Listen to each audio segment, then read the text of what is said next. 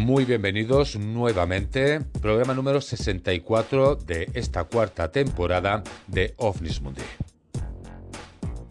retomamos nuevamente el hilo del programa de la semana pasada, que ya sabéis que era de gigantes y extraterrestres. Estuvimos hablando mucho pues de filosofía, de mitología, de textos antiguos, es decir, estuvimos haciendo pues un recorrido sobre si realmente pues pudieron llegar a existir los gigantes o no. Bien, pues nos quedamos en la última parte en teorías de ocultamientos de información sobre estos seres que podrían haber existido en la historia de la humanidad. Con lo cual vamos a seguir con ese último punto.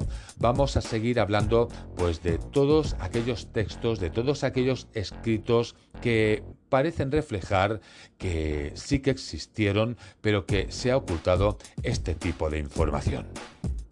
Y como no, y claro está, después, cuando ya terminemos con esta sección, pasaremos a la sección de la ufología. Hablaremos de ufólogos, hablaremos de los antiguos astronautas y hablaremos pues de otros que mantenían que las civilizaciones antiguas realmente habían sido mezcladas con seres que venían del espacio exterior.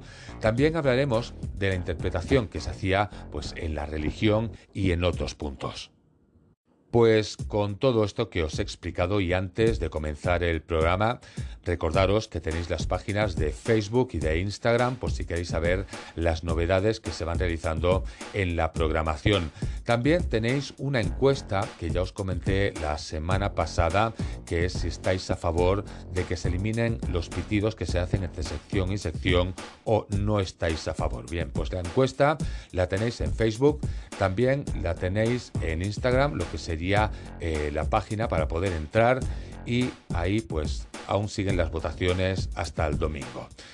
¿Qué más os voy a comentar? Bueno, pues no queda mucho más por comentar, eso sí, eh, hubo un pequeño fallo en el programa de la semana pasada.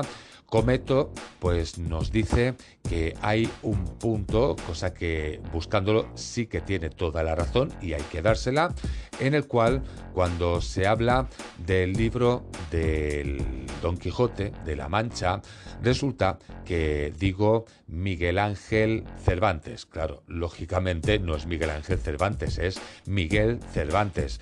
Bien, pues esos lapsus que hay, esos errores extraños que aparecen por ahí, pues sí, realmente corregimos esa información, es Miguel Cervantes. Bien, pues ahora sí, con todo esto no perdemos mucho más tiempo y comenzamos el programa de hoy.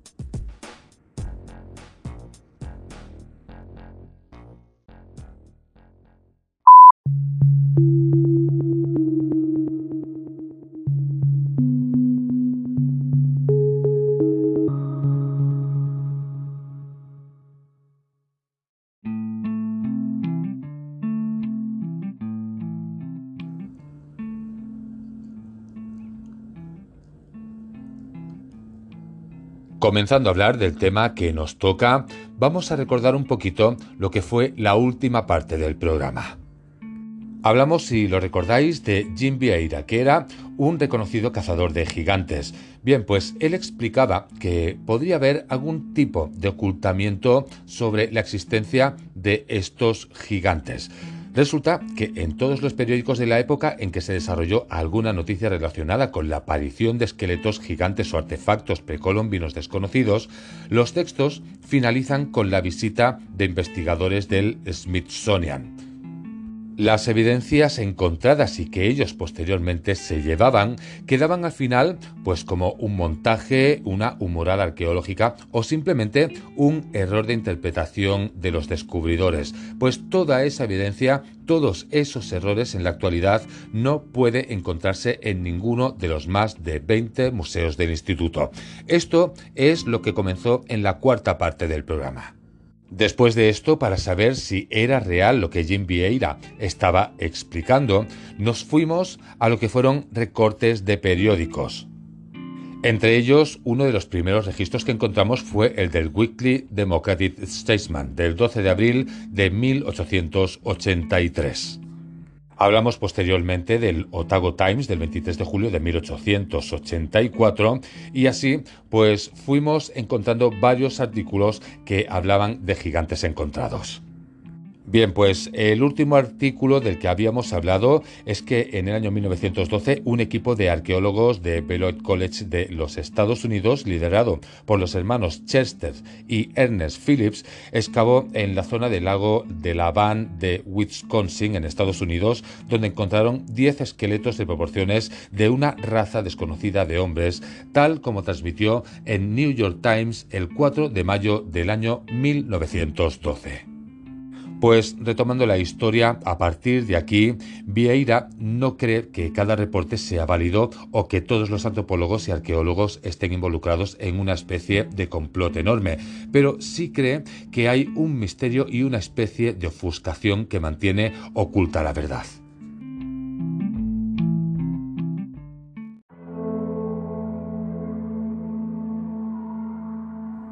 Vieira pudo recopilar cientos de reportes en algunos casos donde pudo ir un poco más allá y ponerse en contacto con los familiares de descubridores. Así pasaría en el caso de Billy Harman, publicado en The Stillville Ledger de Missouri el 11 de junio de 1933.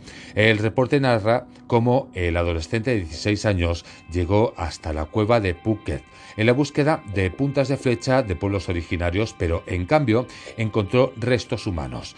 Regresó días después junto a un grupo de amigos y desenterraron, según el periódico, el esqueleto completo de un gigante de dos metros y medio. Vieira pudo acceder a la cueva y entrevistó a los adolescentes del linaje de Harman, quienes le aseguraron que el abuelo murió repitiendo la historia una y otra vez como verdadera. Estos restos fueron exhibidos por un tiempo en el museo local, donde lo catalogaron como un indio gigante. Después, el responsable de la institución escribió a Alex Dicka para notificarle el hallazgo. Bien, pues al poco tiempo, responsables del Smithsoniano se llevaron el esqueleto que acabó desapareciendo sin dejar ningún tipo de rastro. En cambio, lo que sí que se conserva todavía es una fotografía. En ella, Les Eaton, un hombre de 1,83 m, se acuesta al lado del gigante a modo de demostrar la diferencia de tamaño. Si cambiamos de artículo, el 31 de diciembre del año 1935, el San José News publicaba en su página número 12 Paxson Hayes, explorador, estudia la cabeza de una momia gigante descubierta por él en una cueva profunda de las regiones inexploradas de Sonora, en México. Los restos momificados eran de una raza de 2 metros 20 de altura y se conservaron en excelentes condiciones. Y ¿Quién era Paxson Hayes? Pues Paxson Hayes era un respetado herpetólogo, un especialista en serpientes, que durante un trabajo de campo en Barranca de Cobre oyó por primera vez por parte de la tribu yaqui la leyenda de la ciudad perdida de los gigantes rubios de Sonora. Pues Paxson, que nos hablaría de este descubrimiento que realizaría, hablaría de edificios antiguos en la cueva que fueron construidos con una mampostería de cemento mezclada con bambú. Las chozas se parecían mucho a lo que serían las mezquitas. Bien, pues cada canasta que se encontró contenía un cuerpo envuelto como un gusano de seda Hubo 34, de los cuales dos fueron mujeres. Bien, pues nueve fueron momificados y los restantes fueron esqueletos. Dos años después de este hallazgo, Washington Post el 22 de julio acabaría titulando Smithsonian asombrado al descubrir estas momias. ¿Qué diría este artículo de Washington Post? Pues bien, el artículo explica que narra la visita de Hayes al presidente Franklin Roosevelt en la Casa Blanca para mostrarle sus hallazgos en herpetología y después prosigue. Después de eso, los visitantes llegaron a la institución Smithsonian con una túnica de entierro prehistórica y un taburete de cuatro patas, los cuales desenterraron en una cueva funeraria en el norte de Sonora, en México.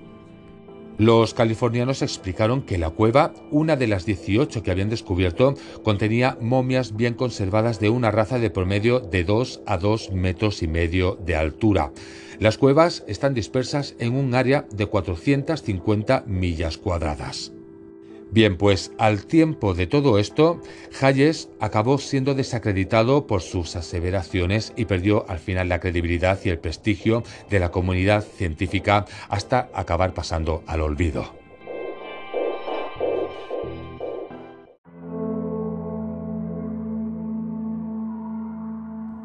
Hablando de todo esto, ¿Cuántos reportes podrían llegar a existir?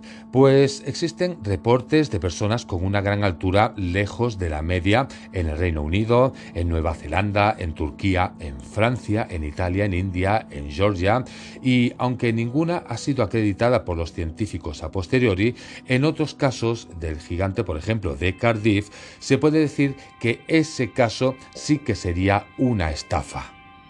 Realmente esto sí que sería uno de los casos de engaño que realizó George Hall, que era un empresario del tabaco creacionista, para dar credibilidad a las citas bíblicas sobre los gigantes.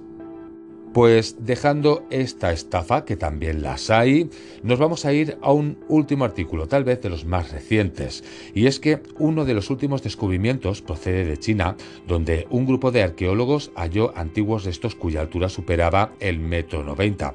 Si bien en Occidente este tamaño no sorprende, pero el promedio actual de los hombres chinos es de 1,65 m y hace dos siglos los especialistas calculan que era entre 10 y 16 centímetros más bajos. Pues Fan Yuing, jefe del Centro de Estudios de Historia y Cultura de la Universidad de Shandong, explicó entonces lo siguiente. Hemos llegado a esta conclusión después de estudiar los huesos. En vida, sin duda, eran aún más altos. Bien, pues las excavaciones fueron realizadas cerca de la localidad de Jinan, al este del país, en el año 2016, donde habitó la civilización neolítica Longshan, quienes vivieron allí hace 5.000 años. Todo esto que os he explicado es una parte, una parte de todo lo que se puede llegar a encontrar sobre noticias, sobre gigantes y enterramientos. Bien, pues ya con todo esto, lo único que nos queda es dar esta sección por finalizada y ya pues pasaremos a la siguiente, a la segunda parte, donde ya vamos a comenzar a hablar de la ufología.